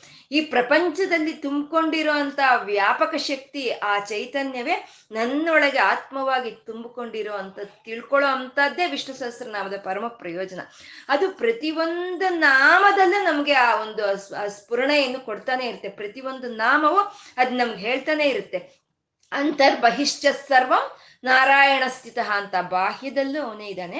ನನ್ನ ಒಳಗೂ ಅವನೇ ಇದ್ದಾನೆ ಅಂತ ಪ್ರತಿಯೊಂದು ನಾಮವು ನಮ್ಗೆ ಇಲ್ಲಿ ಘೋಷಣೆ ಮಾಡಿ ಹೇಳ್ತಾ ಇರೋ ಅಂತದ್ದು ಪರಮಾತ್ಮ ಸರ್ವವಿದ್ ಬಾನ್ಹು ಸೂರ್ಯನ ರೂಪದಲ್ಲಿ ಪ್ರಪಂಚದಲ್ಲಿ ಇರೋದನ್ನೆಲ್ಲ ನಮಗೆ ತಿಳಿಸ್ಕೊಡ್ತಾ ಇದ್ರೆ ನಮ್ಮ ಆತ್ಮ ಚೈತನ್ಯ ಅನ್ನೋ ಈ ಭಾನು ನಮಗೆ ಎಲ್ಲ ತಿಳ್ಕೊಳ್ಳೋದಕ್ಕೆ ನಮಗೆ ಒಂದು ತಿಳಿಸ್ತಾ ಇದೆ ಅಂತ ಹೇಳೋ ಅಂತದ್ದೇ ಸರ್ವವಿದ್ ಬಾನುಹು ಪರಮಾತ್ಮ ಸರ್ವಗ ಸರ್ವವಿದ್ ಭಾನುಹು ವಿಶ್ವಕ್ಸೇನಃ, ಪರಮಾತ್ಮ ವಿಶ್ವಕ್ಸೇನಃ. ಅಂದ್ರೆ ಯಾರ ಸುತ್ತ ಸೈನ್ಯ ಇದೆಯೋ ಅವನೇ ವಿಶ್ವಕ್ಸೇನ ಅಂತ ಕರೆಯೋದು. ಅವನ ಸುತ್ತ ಸೈನ್ಯ ಇದೆ. ಆ ಸೈನ್ಯ ಯಾರ ಸುತ್ತ ಇದೆಯೋ ಅವನ ವಿಶ್ವಕ್ಸೇನ ಅಂತ ಕರೀತಾರೆ. ಸೇನಾ ಅಂತಂದ್ರೆ ಸೇ ಪ್ಲಸ್ ಈನ ಸೇನ್ ಸೈನ್ಯ ಅಂತ ಹೇಳೋದು. ಸೇ ಅಂತಂದ್ರೆ ಸೇನಾ. ಈ ಈನ ಅಂತಂದ್ರೆ ರಾಜ ರಾಜ. ಅಂದ್ರೆ ರಾಜನ ಜೊತೆ ಯಾವ ಬಳಗಕ್ಕಾದ್ರೆ, ರಾಜನ ಜೊತೆ ಯಾವ ಸೈನ್ಯಕ್ಕಾದ್ರೆ ಸಂಬಂಧ ಹೊಂದಿದೆಯೋ, ಯಾವ ಸೈನ್ಯವಾದ್ರೆ ರಾಜನ ಆಜ್ಞೆಯನ್ನ ಪರಿಪಾಲನೆ ಮಾಡ್ತಾ, ಕೆಲಸ ಮಾಡ್ತಾ ಇದೆಯೋ ಅದನ್ನೇ ಸೈನ್ಯ ಅಂತ ಹೇಳೋದು. ಇಲ್ಲ, ರಾಜನ ಜೊತೆ ಸಂಬಂಧವೂ ಇಲ್ಲ, ರಾಜನ ಮಾತು ಕೇಳೋದು ಇಲ್ಲ ಅಂದ್ರೆ ಅದನ್ನ ಸೈನ್ಯ ಅಂತ ಹೇಳಕ್ಕಾಗಲ್ಲ. ಯಾರ ಸೈನ್ಯ ಅದು? ಸೈನ್ಯ ಅಂತ ಹೇಳಕ್ಕಾಗಲ್ಲ. ಹೀಗೆ ಪ್ರಪಂಚದಲ್ಲಿ ಅನೇಕವಾದಂಥ ಒಂದು ಶಕ್ತಿಗಳು ಆ ಪರಮಾತ್ಮನ ಸೈನ್ಯವೇ. ಆ ಪರಮಾತ್ಮನ ಆಧರಿಸಿಕೊಂಡು ಆ ಪರಮಾತ್ಮನ ಜೊತೆ ಸಂಬಂಧವನ್ನು ಹೊಂದಿ ಇದ್ದು ಆ ಪರಮಾತ್ಮನ ಕೊಟ್ಟಂತ ಆಜ್ಞೆಯ ಪ್ರಕಾರ ಕೆಲಸ ಮಾಡ್ತಾ ಇರೋವಂಥ ಸೈನ್ಯ ಹೊಂದಿರೋವಂಥ ಪರಮಾತ್ಮ ಅವನು ವಿಶ್ವಕ್ಸೇನಃ ಅಂತ. ಅವನ ಸೈನ್ಯ ಎಂಥದ್ದು ಅಂತಂದ್ರೆ ಈ ದುಷ್ಟರನ್ನ ಸಂಹಾರ ಮಾಡೋವಾಗೆ ಅಲ್ಲಿ ತಯಾರಾಗಿ ಬರುವಂತ ಸೈನ್ಯ ಅದು. ಹಾಗೆ ಭಕ್ತರನ್ನ, ಶಿಷ್ಟರನ್ನ ಕಾಪಾಡೋದಕ್ಕೆ ಬರುವಂತ ಸೈನ್ಯ ಅದು. ಆ ಸೈನ್ಯಕ್ಕೆ ಯಾವತ್ತಿಗೂ ಒಂದು ಅಪಜಯ ಅನ್ನೋದು ಇಲ್ಲ. ಆ ಸೈನ್ಯಕ್ಕೆ ಯಾವುದು ಎದುರು ಅನ್ನೋದಿಲ್ಲ ಆ ಅಪಜಯ ಇಲ್ದಲೇ ಇರೋ, ಯಾವ ಒಂದು ಎದುರು ಇರೋ ಅಂತ ಇಲ್ದಲೇ ಇರುವಂತ ಸೈನ್ಯ ಹೊಂದಿರೋವಂಥ ಪರಮಾತ್ಮ ಅವನು ವಿಶ್ವಕ್ಸೇನಃ ಅಂತ. ಇದನ್ನೇ ಲಲಿತಾ ಸಹಸ್ರನಾಮ ಹೇಳುತ್ತೆ, ಜಯಸ್ಸೇನ ಅಂತ ಹೇಳ್ತು. ಅಂದ್ರೆ ಆ ಪರಮಾತ್ಮನಿಗೆ ಇರೋ ಅಂತ ಸೈನ್ಯಕ್ಕೆ ಯಾವತ್ತಿಗೂ ಒಂದು ಅಪಜಯ ಅನ್ನೋದು ಇಲ್ಲ. ಯಾವ ಕೆಲಸವಾದ್ರೂ ಸರಿ ಜಯವಂತವಾಗಿ ಮಾಡ್ಕೊಳ್ಳೋ ಮಾಡ್ಕೊಂಡು ಬಲ್ಲಂತ ಸಾಮರ್ಥ್ಯ ಇರೋ ಅಂತ ಒಂದು ಸೈನ್ಯವನ್ನು ಹೊಂದಿರೋ ಅಂತ ಪರಮಾತ್ಮ ಅವನು ವಿಶ್ವಕ್ಸೇನಃ ಅಂತ. ಈ ಪರಮಾತ್ಮ ಈ ಆತ್ಮ ಚೈತನ್ಯವೇ ನಮ್ಮ ಶರೀರದಲ್ಲಿರುವಂತ ಈ ಆತ್ಮ ಚೈತನ್ಯದ ಬಳಗವೇ ನಮ್ಮ ಇಂದ್ರಿಯಗಳು ಅಂತ ಹೇಳೋದು. ಈ ಆತ್ಮ ಚೈತನ್ಯ ಇದೆ. ಈ ಆತ್ಮ ಚೈತನ್ಯವನ್ನು ಆಧರಿಸ್ಕೊಂಡು ಈ ಆತ್ಮದ ಜೊತೆ ಸಂಬಂಧ ಹೊಂದಿ ಇರೋ ನಮ್ಮಲ್ಲಿ ಇರೋ ಅಂತ ಈ ಇಂದ್ರಿಯಗಳು ಅಂತ ಹೇಳೋದು. ಈ ಇಂದ್ರಿಯಗಳೆಲ್ಲ ಆತ್ಮದ ಜೊತೆ ಸಂಬಂಧ ಇದ್ದುಕೊಂಡು ಅದು ಆತ್ಮದ ಆಜ್ಞೆ ಪ್ರಕಾರ ಕೆಲಸ ಮಾಡ್ತಾ ಇರೋವಂಥದ್ದು ಅಂದ್ರೆ ನಾವು ಆ ಇಂದ್ರಿಯಗಳನ್ನ ತಿಳ್ಕೊಳ್ತಾ, ಆ ಇಂದ್ರಿಯಗಳಿಗೆ ಆಧಾರವಾಗಿರುವಂತ ಇನವನ್ನು ತೊಳ್ಕು, ತಿಳ್ಕೊಳ್ಳೋ ಅಂತದ್ದೇ ವಿಷ್ಣು ಸಹಸ್ರನಾಮದ ಪ್ರಯೋಜನ ಅಂತ ಹೇಳೋದು. ಅಂದ್ರೆ ವಿಶ್ವಕ್ ಸೇನಃ ಅಂದ್ರೆ ಈ ಇಂದ್ರಿಯಗಳನ್ನೆಲ್ಲ ಸೈನ್ಯವಾಗಿ ಹೊಂದಿರೋ ಅಂತ ಈ ಆತ್ಮವೇ ವಿಶ್ವಕ್ ಸೈನ್ಯ ಅಂತ ಹೇಳೋದು. ಈ ಪ್ರಪಂಚ, ಈ ಪ್ರಕೃತಿಗೆ ಕೆಲಸ ಮಾಡ್ತಾ ಇರೋ ಅಂತ ಎಲ್ಲ ಈ ದೇವತೆಗಳು ಪರಮಾತ್ಮನ ಒಂದು ಸೈನ್ಯವಾದ್ರೆ ಆ ಪರಮಾತ್ಮನ ಜೊತೆ ಅವೆಲ್ಲ ಸಂಬಂಧವನ್ನು ಹೊಂದಿ ಇದ್ರೆ, ಪರಮಾತ್ಮನ ಆಜ್ಞೆಯನ್ನು ಪರಿಪಾಲನೆ ಮಾಡ್ತಾ ಇದ್ರೆ, ಆ ಸೂರ್ಯ ಭಗವಂತನ ಸುತ್ತು ಇರುವಂತ ಕಿರಣಗಳೇ ಅವೇ ಅವನ ಸೈನ್ಯ. ಆ ಸೈನ್ಯ ಸೂರ್ಯ ಭಗವಂತನ ಜೊತೆ ಒಂದು ಅನುಬಂಧ, ಅನುಬಂಧವನ್ನು ಹೊಂದಿದ್ದು ಆ ಸೂರ್ಯನ ಆಜ್ಞೆಯನ್ನು ಪರಿಪಾಲನೆ ಮಾಡ್ತಾ ಇದೆ. ಹಾಗೆ ಈ ಆತ್ಮವೇ, ಈ ಆತ್ಮದ ಜೊತೆ ಒಂದು ಸಂಬಂಧವನ್ನು ಹೊಂದಿರೋ ಅಂತ ಈ ಇಂದ್ರಿಯಗಳೆಲ್ಲ ಸೈನ್ಯವೇ. ಈ ಈ ಸೈನ್ಯವೇ ಆತ್ಮ, ಆತ್ಮದ ಒಂದು ಆಜ್ಞೆಯನ್ನು ಪರಿಪಾಲನೆ ಮಾಡ್ತಾ ಇರೋ ಅಂಥದ್ದು ಇದೇ ವಿಶ್ವಕ್ಸೇನ. ಅಂದ್ರೆ ಅಲ್ಲಿ ವಿಶ್ವಕ್ಕೂ ಈ ಆತ್ಮಕ್ಕೂ ಯಾವುದು ಭೇದ ಇಲ್ಲ. ಈ ವಿಶ್ವ, ಈ ಆತ್ಮ ಒಂದೇ ಅಂತ ನಮ್ಗೆ ತೋರಿಸ್ಕೊಡ್ತಾ ಇರೋಂಥ ಸೂರ್ಯನ ಅವನು ಪ್ರತ್ಯಕ್ಷ ಭಗವಂತ ಅಂತ. ಈ ಮೂರಕ್ಕೂ ಒಂದೇ ಅನ್ ಅನುಬಂಧವನ್ನು ತೋರಿಸುವಂತದ್ದೇ ವಿಷ್ಣು ಸಹಸ್ರನಾಮ. ಆ ರೀತಿ ವಿಜಯವನ್ನು ತಂದುಕೊಡೋ ಅಂತ ಒಂದು ಸೈನ್ಯವನ್ನು, ಬಲವಾದ ಸೈನ್ಯವನ್ನು ಹೊಂದಿರೋಂತ ಪರಮಾತ್ಮ ಅವನು ವಿಶ್ವಕ್ಸೇನಃ, ಜನಾರ್ದನಃ, ಪರಮಾತ್ಮ ಜನಾರ್ದನಃ. ಜನ ಅಂದ್ರೆ ಯಾರಿಗೆ ಒಂದು ಜನ್ಮ ಗುಣ ಇರುತ್ತೋ, ಯಾರಿಗೆ ಹುಟ್ಟೋ ಅಂತ ಗುಣ ಇರುತ್ತೋ, ಅವ್ರನ್ನ ಜನ ಅಂತಾರೆ. ಜನರು, ನಾವೆಲ್ಲ ಹುಟ್ಟಿರೋ ಅಂತವ್ರು ನಾವೆಲ್ಲ ಜನರು. ಜನ ಆರ್ಧನ ಅಂದ್ರೆ, ಆ ಜನರ ಕಣ್ಣಲ್ಲಿ ನೀರ್ ತರಿಸೋ ಅಂತ ಅವನು ಜನಾರ್ದನ ಅಂತ. ಮತ್ತೆ ಯಾರಾದ್ರೆ ಈ ಜನರು ಯಾರನ್ನಾದ್ರೆ ಪುರುಷಾರ್ಥಗಳಿಗಾಗಿ ಒಂದು ಶರಣ ಹೋಗ್ತಾರೋ, ಯಾರನ್ನಾದ್ರೆ ಈ ಪುರುಷಾರ್ಥಗಳಿಗಾಗಿ ಆಶ್ರಯಿಸ್ಕೊಳ್ತಾರೋ, ಅವನೇ ಜನಾರ್ದನ ಅಂತ. ಅಂದ್ರೆ ಈ ಜನಾರ್ದನ ಇವನ ಸೈನ್ಯವೇ ವಿಶ್ವಕ್ಸೇನ. ಈ ಜನಾರ್ದನಾಗಿ ಇವನು ಈ ವಿಶ್ವಕ್ ಸೈನ್ಯವನ್ನು ಹೊಂದಿದ್ದಾನೆ ಈ ಸೈನ್ಯವನ್ನು ಹೊಂದಿರೋ ಅಂತ ಜನಾರ್ದನನು ಈ ಮನುಷ್ಯರು ಮಾಡಿರೋ ಅಂತ ಪಾಪ ಪುಣ್ಯಗಳ ಕರ್ಮಗಳಿಗೆ ಅನುಸಾರವಾಗಿ ಆ ಸೈನ್ಯವನ್ನು ಕಳಿಸ್ತಾನೆ. ಪಾಪ ಕರ್ಮಗಳು ನಮ್ದೇನಿದೆಯೋ ಆ ಪಾಪ ಕರ್ಮಗಳು ಕಳೆದೋಗೋದಕ್ಕೋಸ್ಕರ ನಮಗೆ ಒಂದು ನೋವನ್ನು ಕೊಟ್ಟು ನಮ್ಮಲ್ಲಿ ಕಣ್ಣಲ್ಲಿ ನೀರು ತರಿಸೋ ಅಂತದ್ದೇ ಈ ಸೈನ್ಯ, ವಿಶ್ವಕ್ ಸೇ, ವಿಶ್ವಕ್ ಸೈನ್ಯ ಅಂತ ಹೇಳೋದು. ಆ ವಿಶ್ವ ಸೈನ್ಯವೇ ಈ ಜನಾರ್ದನ ಜೊತೆ ಸಂಬಂಧ ಹೊಂದಿರೋ ಅಂತದ್ದು ಮತ್ತೆ ಯಾರಾದ್ರೂ ಒಂದು ಒಳ್ಳೆಯ ಕರ್ಮಗಳನ್ನು ಮಾಡಿರ್ತಾರೋ ಅಂತ ಅವ್ರಿಗೆ ಒಂದು ಒಳ್ಳೆಯ ಸತ್ಫಲಗಳನ್ನು ಕೊಡೋ ಅಂತದ್ದೇ ಈ ಸೈನ್ಯ ಅನ್ನೋದು. ಈ ಸೈನ್ಯವು ಆ ಜನಾರ್ದನಾದ ಶ್ರೀಹರಿಯ ಜೊತೆ ಸಂಬಂಧವನ್ನು ಹೊಂದಿ ಇರೋ ಅಂತದ್ದು ಅಂದ್ರೆ ನಮ್ಮ ಪಾಪ ಪುಣ್ಯ ಕರ್ಮಗಳಿಗೆ ಅನುಸಾರವಾಗಿ ನಮಗೆ ಆ ಕರ್ಮ ಫಲಗಳನ್ನು ಕೊಡ್ತಾ ಇರೋಂತ ಸೈನ್ಯವನ್ನು ಹೊಂದಿರೋ ಅಂತವನು ಜನಾರ್ದನ ಅಂತ. ಅಂದ್ರೆ ರುದ್ರನಾಮದ ಒಂದು ವಿಶೇಷತೆಯನ್ನ ಈ ಜನಾರ್ದನ ನಾಮದಲ್ಲಿ ಹೇಳ್ತಾ ಇರುವಂತದ್ದು ಅಂದ್ರೆ ರುದ್ರ ಅಂದ್ರೆ ಅವನಿಗೇನೋ ಸಿಟ್ಟು ಜಾಸ್ತಿ, ಅವನೇನೋ ರುದ್ರ ತಾಂಡವವನ್ನು ಮಾಡ್ತಾನೆ, ಎಲ್ಲರಿಗೂ ಕಣ್ಣಲ್ಲಿ ನೀರು ತರಿಸ್ತಾನೆ ಅಂತ ಅಲ್ಲ ಅಲ್ವಾ? ಅವನು ಕಣ್ಣಲ್ಲಿ ನೀರು ತರಿಸೋನು ಅವನೇ. ಯಾರಾದ್ರೆ ಭಕ್ತರು ಅವನನ್ನ ಆಶ್ರಯಿಸ್ಕೊಂಡಿರ್ತಾರೋ, ಯಾರಾದ್ರೆ ಅವನ ಮೇಲೆ ಭಕ್ತಿಯನ್ನ, ಪ್ರೀತಿಯನ್ನ ಹೊಂದಿರ್ತಾರೋ ಅಂತ ಅವರಿಗೆ ಒಂದು ಆನಂದದ ಅನುಭವವನ್ನ ಹೃದಯಕ್ಕೆ ತರ್ತಾ, ಅವ್ರ ಕಣ್ಣಲ್ಲಿ ಆ ಒಂದು ಆನಂದ ಬಾಷ್ಪಗಳನ್ನು ತರಿಸ್ತಾ, ಆ ಆನಂದ ಬಾಷ್ಪಗಳ ರೂಪದಲ್ಲಿ ಶ್ರಾವಯತಿ, ರುದ್ರೆ ಶ್ರಾವಯತಿ, ಹಾಗೆ ಶ್ರವಿಸಿ ಬರೋ ಅವನೇ ಅವನೇ ರುದ್ರನು ಅಂತ. ಅಂದ್ರೆ ಮಂಗಳ ಮಂಗಳಕರನು ನಮ್ಮಲ್ಲಿರೋ ರೋಗ ರುಜಿನಗಳನ್ನ ನಿರ್ಮೂಲ ಮಾಡ್ತಾ ನಮ್ಮಲ್ಲಿರೋ ಅಂತ ಪಾಪಗಳನ್ನ ನಿರ್ಮೂಲ ಮಾಡ್ತಾ ನಮಗೆ ಮೋಕ್ಷವನ್ನು ಕೊಡೋ ಅಂತ ಒಂದು ಶುಭ ಪ್ರದವಾದಂತ ಒಂದು ಪರತತ್ವವೇ ಅದೇ ರುದ್ರ ಅಂತ. ಆ, ಅದಕ್ಕೆ ನಾವು ರುದ್ರಾಭಿಷೇಕ ಅಂತ ಹೇಳೋದು, ರುದ್ರ ಜಪ ಅಂತ ಹೇಳೋದು, ರುದ್ರ ಹೋಮ ಅಂತ ಹೇಳೋದು. ಅಂದ್ರೆ ನಮ್ಗೆ ಸರ್ವವು ಮಂಗಳ ಉಂಟು ಆಗ್ಲಿ, ನಮ್ಮ ಒಳಗೆ ಇರುವಂತ ಶತ್ರುಗಳು, ಅಂದ್ರೆ ಕಾಮ, ಕ್ರೋಧ, ಲೋಭ, ಮದ, ಮೋಹ ಮಾತ್ಸರ್ಯಗಳು. ಆ ರುದ್ರನು ಅದನ್ನ ಸಂಹಾರ ಮಾಡಲಿ, ನಮ್ಮಲ್ಲಿ ಒಳ್ಳೆಯ ಗುಣಗಳನ್ನು ನಮ್ಮ, ನಮಗೆ ಕೊಡಲಿ ಪರಮಾತ್ಮ ಅಂತ ನಾವು ಕೇಳ್ಕೊಳ್ಳೋ ಅಂತ ನಾಮವೇ ಒಂದು ರುದ್ರನಾಮ ಅಂತ ಹೇಳೋದು. ನಾವು ಕೇಳ್ಕೊಂಡಾಗ ಒಳ್ಳೆಯ ಫಲಗಳನ್ನು ಕೊಡ್ತಾ, ನಮ್ಮಲ್ಲಿರೋ ದುಷ್ಟಶಕ್ತಿಗಳನ್ನು ಸಂಹಾರ ಮಾಡೋ ಅಂತ ಸೈನ್ಯವನ್ನು ಕಳಿಸೋ ಅಂತ ಅವನೇ ವಿಶ್ವಕ್ಸೇನನು, ಅವನೇ ಜನಾರ್ದನನು. ಅವನನ್ನೇ ಎಲ್ಲರೂ ಒಂದು ಪುರುಷಾರ್ಥಗಳಿಗಾಗಿ ಆಶ್ರಯಿಸ್ಕೊಂಡಿರ್ತಾರೆ ಅಂತ ಅವನು ಜನಾರ್ದನ ಅಂತ. ಈ ಜನಾರ್ದನನು ರಾತ್ರಿ ಹಗಲು ಸುಖ, ದುಃಖ, ಲಾಭ, ನಷ್ಟ, ಸಂತೋಷ, ದುಃಖ ಅನ್ನೋ ಈ ಎಲ್ಲ ಒಂದು ದ್ವಂದ್ವಗಳನ್ನು ಸೃಷ್ಟಿ ಮಾಡಿದ್ದಾನೆ ಅವನು. ಈ ದ್ವಂದ್ವಗಳನ್ನು ಸೃಷ್ಟಿ ಮಾಡ್ತಾ ಈ ಎಲ್ಲ ಜನಗಳಲ್ಲಿ ಒಂದು ಕಲ್ಲೋಲವನ್ನು ಉಂಟು ಮಾಡಿದ್ದಾನೆ ಈ ಯಾರಾದ್ರೆ ಈ ಪರ ಈ ದ್ವಂದ್ವವನ್ನು ಉಂಟು ಮಾಡಿದ್ದಾನೆ ಯಾರಾದ್ರೆ ಆ ಪರಮಾತ್ಮನಿಂದಾನೇ ಈ ಕಷ್ಟ, ಸುಖ, ರಾತ್ರಿ ಹಗಲು, ಹತ್ತಲು, ಬೆಳಕು ಅನ್ನೋದು ಬರ್ತಾ ಇದೆ ಅಂತ ಯಾರು ತಿಳ್ಕೊಳ್ತಾರೋ ಅಂತವ್ರೆ ದ್ವಂದ್ವಾತೀತ ಸ್ಥಿತಿಗೆ ಸೇರ್ಕೊಳ್ತಾರೆ. ಯಾರಾದ್ರೆ ಆ ದ್ವಂದ್ವಾತೀತ ಸ್ಥಿತಿಗೆ ಸೇರ್ಕೊಳ್ತಾರೋ ಅವರು ನಮ್ಮ ಜೀವನದಲ್ಲಿ ಬರೋ ಅಂತ ಯಾವುದೇ ಘಟನೆಗಳಾಗ್ಬೋದು, ಅದು ಆ ಪರಮಾತ್ಮನ ಅನುಗ್ರಹವೇ ಅಂತ ಹೇಳಿ ಅದನ್ನ ಗೌರವಿಸ್ತಾರೆ, ಅದನ್ನ ಸಹಿಸ್ಕೊಳ್ತಾರೆ. ಒಂದು ಸುಖ ಬಂತ ಅದು ಅವನೇ ಕೊಟ್ಟಿದ್ದಾನೆ ಆ ಜನಾರ್ದನಾದ ರುದ್ರನೇ ಕೊಟ್ಟಿದ್ದಾನೆ. ಇದು ನನ್ನ ಒಳ್ಳೆಯ ಪ, ಕರ್ಮಗಳಿಗೆ ಫಲವಾಗಿ ಬಂದಿದೆ. ಒಂದು ನೋವುಂಟಾಯ್ತಾ, ಒಂದು ಕಷ್ಟ ಅನುಭವಿಸ್ತಾ ಇದ್ದೀವ ನಾನು ಮಾಡಿದ ಪಾಪ ಫಲವಾಗಿ ಆ ಜನಾರ್ದನೇ ಈ ಸೈನ್ಯವನ್ನು ಕಳಿಸಿದಾನೆ. ಆ ಜನಾರ್ದನೇ ನನ್ನ ಪಾಪ ಕರ್ಮಗಳನ್ನು ಕಳೀತಾ ಇದ್ದಾನೆ ಅನ್ನೋ ಒಂದು ಅರಿವು ನಮಗೆ ಬರುತ್ತೆ. ಬಂದಾಗ ನಾವು ಆ ಎರಡನ್ನು ನಾವು ಗೌರವದಿಂದ ಕಾಣ್ತೀವಿ, ಎರಡನ್ನು ಸಹಿಸ್ಕೊಳ್ತೀವಿ. ಅವಾಗ ನಾವು ಆ ಪರಮಾತ್ಮನ ಜಯ, ಒಂದು ಜಯಸ್ಸೇನ ಇದೆ, ಅದರಲ್ಲಿ ನಾವು ಭಾಗಿಯಾಗ್ತೀವಿ.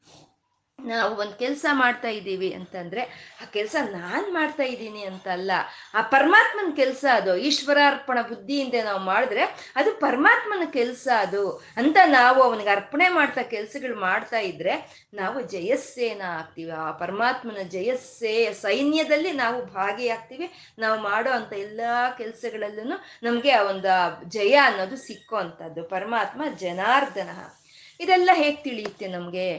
ಪರಮಾತ್ಮನೇ ಪಾಪ ಪುಣ್ಯ ಕರ್ಮಗಳಿಗೆ ಅನುಸಾರವಾಗಿ ನಮಗೆ ಫಲಗಳನ್ನು ಕೊಡ್ತಾ ಇರೋವಂಥವನು ಅವನು ಪರಮಾತ್ಮ. ಅವನು ಸೈನ್ಯವೇ ಇದನ್ನೆಲ್ಲ ಇದು ಮಾಡ್ತಾ ಇರೋ ಅಂತ ನಮ್ಗೆ ಹೇಗೆ ತಿಳಿಯುತ್ತೆ ಅಂದ್ರೆ ಜ್ಞಾನ. ಆ ಜ್ಞಾನ ನಮ್ಗೆ ಹೇಗೆ ಬರುತ್ತೆ ಅಂದ್ರೆ ವೇದಗಳ ಮೂಲಕ ಬರುತ್ತೆ. ಹಂಗೆ ಪರಮಾತ್ಮ ವೇದ ಅಂತ. ಪರಮಾತ್ಮ ವೇದ ಸ್ವರೂಪನು ಅಂತ. ವೇದ. ವೇದ ಅಂದ್ರೆ ಜ್ಞಾನ, ಸಂಪೂರ್ಣ ಜ್ಞಾನ, ಚೈತನ್ಯ, ಪ್ರಕಾಶ. ಸರ್ವಶಾಸ್ತ್ರಗಳ ಸಾರವೇ ವೇದ ಅಂತ ಹೇಳೋದು. ಪರಮಾತ್ಮ ವೇದ ಸ್ವರೂಪನಾದ ಶ್ರೀಹರಿ ಅವನು ವೇದ ಅವನು ವೇದನು ಅಂತ. ಯಾಕೆಂದ್ರೆ ಪರಮಾತ್ಮಲ್ಲಿ ಸಂಪೂರ್ಣವಾದ ಜ್ಞಾನ ಇದೆ.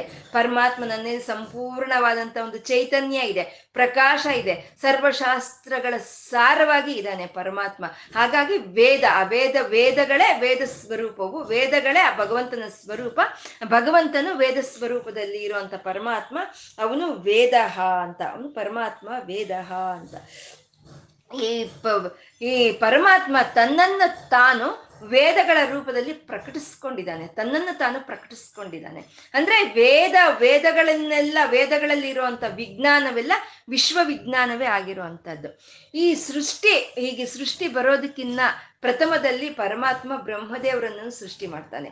ಆ ಬ್ರಹ್ಮದೇವರನ್ನ ಸೃಷ್ಟಿ ಮಾಡಿ ಪರಮಾತ್ಮ ನಾಲ್ಕು ವಿಧವಾದ ವೇದಗಳನ್ನು ಬ್ರಹ್ಮದೇವರಿಗೆ ಬೋಧನೆ ಮಾಡ್ತಾರೆ. ಆ ಬ್ರಹ್ಮದೇವರು ಆ ವೇದಗಳ ಒಂದು ಜ್ಞಾನದಿಂದ ಈ ಪ್ರಪಂಚವನ್ನೆಲ್ಲ ಸೃಷ್ಟಿ ಮಾಡ್ತಾರೆ. ಅಂದ್ರೆ ವೇದಗಳಲ್ಲಿ ಇರೋದು ಏನು? ವೇದ ವಿಜ್ಞಾನವೇ ಇದೆ. ಆ ವೇದ ವಿಜ್ಞಾನವೇ ಇರೋ ಅಂತದ್ದೇ ವೇದಗಳು ಅಂತ ಹೇಳೋದು. ಆ ವೇದ ವಿಜ್ಞಾನದಿಂದ ಬ್ರಹ್ಮದೇವರು ಸೃಷ್ಟಿ ಮಾಡಿದ್ದೇನು? ವಿಶ್ವವನ್ನು ಸೃಷ್ಟಿ ಮಾಡ್ದ. ಅಂದ್ರೆ ವಿಶ್ವರೂಪದಲ್ಲಿ ಇರುವಂತ ವಿಷ್ಣುವೇ ವೇದ ಸ್ವರೂಪನು, ಅವನೇ ವೇದ ಸ್ವರೂಪನು ಅಂತ ಹೇಳುವಂಥದ್ದು ಎಲ್ಲ ನಾಲ್ಕು ವಿಧವಾದ ಚತುರ್ವಿಧ ವೇದಗಳ ರೂಪದಲ್ಲಿ ಇರುವಂತ ಶ್ರೀಹರಿ ಪರಮಾತ್ಮ, ಅವನು ವೇದ ಸ್ವರೂಪನು, ಜ್ಞಾನ ಸ್ವರೂಪನು.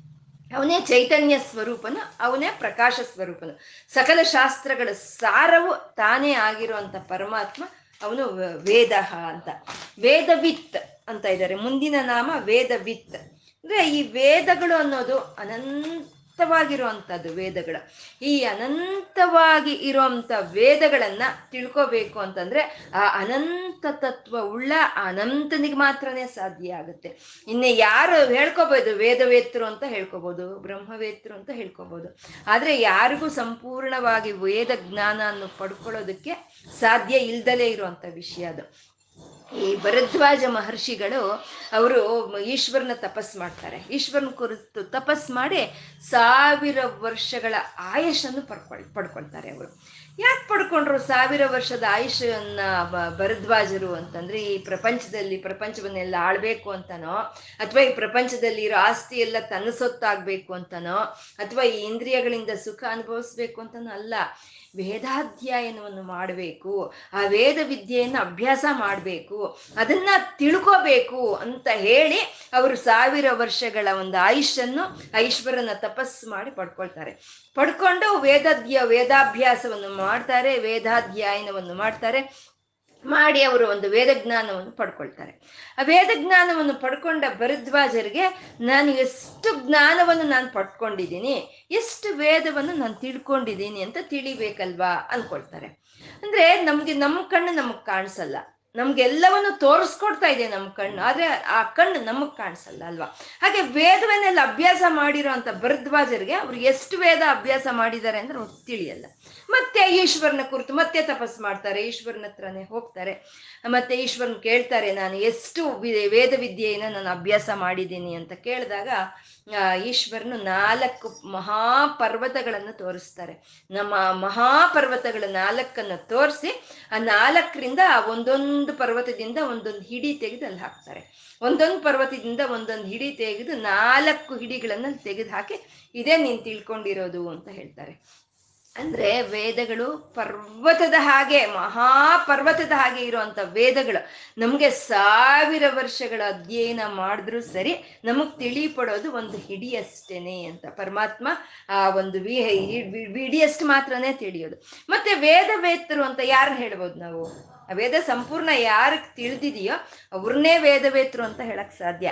ಆ ವೇದಗಳನ್ನು ಸೃಷ್ಟಿ ಮಾಡಿದ ಪರಮಾತ್ಮನಿಗೆ ಮಾತ್ರನೇ ಆ ವೇದಗಳಲ್ಲಿ ಇರುವಂತ ಪ್ರತಿಯೊಂದು ಅಕ್ಷರವು, ಪ್ರತಿಯೊಂದು ವಾಕ್ಯವು, ಪ್ರತಿಯೊಂದು ವಾಕ್ಯದ ನಿಜವಾದ ಅರ್ಥವು ತಿಳಿದಿರೋ ಅಂತ ಶ್ರೀಹರಿ ಆ ನಾರಾಯಣ ಅವನೇ ವೇದವೇತ್ತನು ಅಂತ. ಅವನೇ ಕರ್ತ ಅವನೇ ಕರ್ತ ಆದ್ಮೇಲೆ ಅವನಿಗೆ ವಿಷಯ ಪೂರ್ತಿ ಸಂಪೂರ್ಣ ತಿಳಿದಿರುತ್ತೆ ಅಲ್ವಾ? ಇವಾಗ ಒಂದು ಮಡಕೆ ತಯಾರು ಮಾಡೋನ್ ಇರ್ತಾನೆ ಆ ಮಡಕೆ ತಯಾರು ಮಾಡೋನ್ಗೆ ಸಂಪೂರ್ಣ ತಿಳಿದಿರುತ್ತೆ. ಅದರಲ್ಲಿ ಹೇಗೆ ಅದು ಮಡಕೆ ತಯಾರು ಮಾಡೋದು ಅಂತ. ಹಾಗೆ ವೇದಗಳನ್ನ ಸೃಷ್ಟಿ ಮಾಡಿದ ಪರಮಾತ್ಮನಿಗೆ ಮಾತ್ರನೇ ಆ ವೇದಗಳ ಏನಿದೆ ಅಂತ ತಿಳ್ಕೊಳ್ಳೋ ಅಂತ ಒಂದು ಇದಿರುವಂತಹದ್ದು ಹಾಗೆ ಸಂಪೂರ್ಣವಾಗಿ ನಾಲ್ಕು ವೇದಗಳಲ್ಲೂ ಏನಿದೆ ಅಂತ ತಿಳ್ಕೊಂಡಿರುವಂತ ಪರಮಾತ್ಮ, ಅವನು ಒಂದು ವೇದವೇತ್ತನು ಅಂತ. ಆ ವೇದವೇತ್ತನಾದ ಪರಮಾತ್ಮ ಅವ್ಯಂಗಹ ಮುಂದಿನ ನಾಮ ಅವ್ಯಂಗ. ವ್ಯಂಗ್ಯ ಅಂತಂದ್ರೆ ಇಂದ್ರಿಯಗಳಿಂದ ಕೂಡಿ ಅದನ್ನ ವ್ಯಂಗ್ಯ ಅಂತ ಹೇಳ್ತಾರೆ. ಅಂದ್ರೆ ಅದರಲ್ಲಿ ಸಂಪೂರ್ಣತ್ವ ಇಲ್ಲ ಪರಿಪೂರ್ಣತ್ವ ಇಲ್ಲ ಅದು. ಅವ್ಯಂಗ, ಆ ವ್ಯಂಗ್ಯ ಇಲ್ದಲೇ ಇರುವಂತ ಪರಮಾತ್ಮ ಅವನು ಅವ್ಯಂಗ. ಅಂದ್ರೆ ಇಂದ್ರಿಯಗಳಿಂದ ಕೂಡಿ ಇಲ್ಲ ಪರಮಾತ್ಮ, ಅವನು ಪರಿಪೂರ್ಣನು, ಅವನು ಸಂಪೂರ್ಣನು ಅಂತ ಹೇಳೋ ಅಂತದ್ದೇ ಅವ್ಯಂಗ ಅಂತ. ಪರಮಾತ್ಮ ಅವನು ಈ ಇಂದ್ರಿಯಗಳಿಗೆ ಅತೀತವಾಗಿರುವಂತ ಪರಮಾತ್ಮ ಅವ್ಯಂಗ ಅಂದ್ರೆ ಅವನು ಒಂದು ಪರಿಪೂರ್ಣನು ಅಂತ. ನಾವು ಹೇಳ್ತಾ ಇರ್ತೀವಿ ವ್ಯಂಗ್ಯವಾದಂಥ ಮಾತು ಬೇಡ, ನೇರವಾಗಿ ಹೇಳು ಅಂತ ನಾವು ಹೇಳ್ತಾ ಇರ್ತೀವಿ. ಅಂದ್ರೆ ವ್ಯಂಗ್ಯವಾಗಿ ಅಂತಂದ್ರೆ ಅಲ್ಲಿ ನೇರವಾಗಿ ಹೇಳೋದಿಲ್ಲ, ಅಸಂಪೂರ್ಣವಾಗಿ ಹೇಳೋ ಅಂಥದ್ದು. ಇವಾಗ ಹೇಳ್ಬೇಕಂದ್ರೆ, ಓ ಏನ್ ನಿನ್ ದಾನವೀರ ಶೂರ ಕರ್ಣನ ಅಂತ ಹೇಳ್ತೀವಿ. ಅಂದ್ರೆ ಅದರಲ್ಲಿ ಅದ್ರ ಭಾವನೆಯಲ್ಲಿ ಪರಿಪೂರ್ಣತ್ವ ಇಲ್ಲ, ಸಂಪೂರ್ಣ ಇದೆ. ಹಾಗಾಗಿ ನಾವು ನೇರವಾಗಿ ಹೇಳು ಅಂತ ಹೇಳ್ತೀವಿ. ಹಾಗೆ ಪರಮಾತ್ಮ ಅವ್ಯಂಗನು, ಅಂದ್ರೆ ಒಂದು ಒಂದು ನೇರವಾದಂತ ಒಂದು ದೃಷ್ಟಿ ಇರುವಂತ ಪರಮಾತ್ಮ, ಪರಿಪೂರ್ಣನಾದಂತ ಪರಮಾತ್ಮ, ಅವನು ಅವ್ಯಂಗನು ಅಂತ. ಇಲ್ಲಿ ಎಲ್ಲಾ ವಿದ್ಯೆಗಳು ಲೌಕಿಕವಾದಂತ ಒಂದು ವಿಚಾರಗಳನ್ನೇ ತಿಳಿಸ್ಕೊಡುತ್ತೆ. ಎಲ್ಲಾ ಎಲ್ಲಾ ವಿದ್ಯೆಗಳು ಲೌಕಿಕವಾಗಿ ಹೇ, ಯಾವ ರೀತಿ ಇರಬೇಕು ಅನ್ನೋದನ್ನೇ ತಿಳು, ತಿಳಿಸ್ಕೊಡುತ್ತೆ. ಅದು ಅಸಂಪೂರ್ಣ ಯಾವತ್ತಿದ್ದು ಅಸಂಪೂರ್ಣ. ಆದ್ರೆ ವೇದ ವಿದ್ಯೆ ಅನ್ನೋದು ನಮ್ಗೆ ಈ ಲೌಕಿಕಕ್ಕೆ ಏನ್ ಬೇಕು, ಆ ಅಲೌಕಿಕಕ್ಕೆ ಏನ್ ಬೇಕು ಅಂತ ಪರಿಪೂರ್ಣವಾಗಿ ತಿಳಿಸ್ಕೊಡೋ ಅಂತ ವಿದ್ಯೆನೆ ಅದೇ ಅವ್ಯಂಗ ಅಂತ ಹೇಳೋದು. ಆ ವೇದ ವಿದ್ಯೆ ಅನ್ನೋದು ಅವ್ಯಂಗ. ಆ ವೇದ ವಿದ್ಯಾ ಸ್ವರೂಪದಲ್ಲಿ ಇರುವಂತ ವೇದ ವೇತ್ತನು ಅವನು ಅವ್ಯಂಗ ಅಂತ.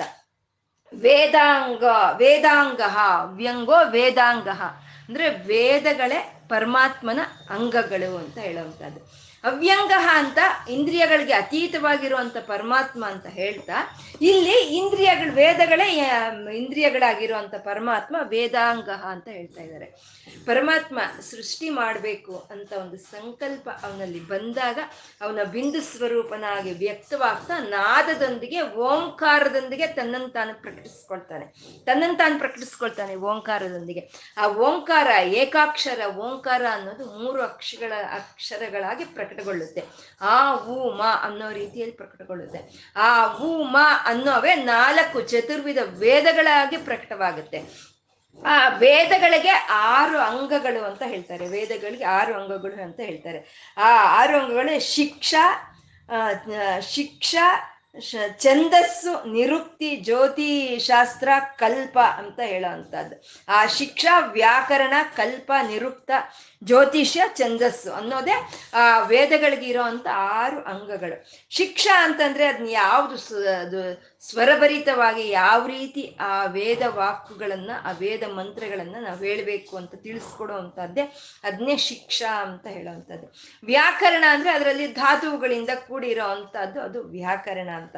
ಛಂದಸ್ಸು ಅಂದ್ರೆ ಗಾಯತ್ರಿ ವ್ಯಾಹೃತಿ ಬೃಹತ್ತು, ಜಗತಿ ಅಂತ ಮುಂತಾದ ಛಂದಸ್ಸುಗಳಿಂದ ಕೂಡಿ ಇರುತ್ತೆ ವೇದಶಾಸ್ತ್ರ ಅನ್ನೋದು ಯಾವತ್ತಿದ್ರು.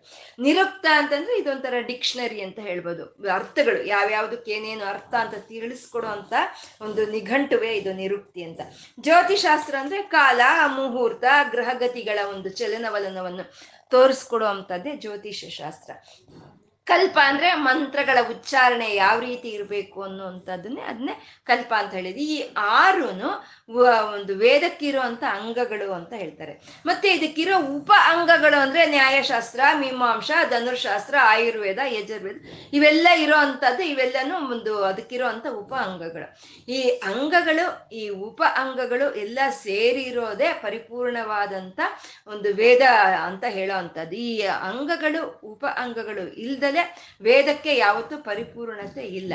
ಈ ಅಂಗಗಳು ಉಪ ಅಂಗಗಳಿಂದ ಕೂಡಿರೋ ಅಂತ ವೇದ ವಿದ್ಯೆಯೇ ಸಾಂಗೋಪಾಂಗ ವೇದ ವಿದ್ಯೆ ಅಂತ ಹೇಳ್ತಾರೆ. ಈ ಅಂಗಗಳು, ಈ ಎಲ್ಲ ಈ ಶಿಕ್ಷಾ ನಿರುಕ್ತಿ ವ್ಯಾಕರಣ, ಕಲ್ಪ ಇವೆಲ್ಲ ಹೊಂದಿರೋ ಅಂತ ವೇದ ವಿದ್ಯೆ.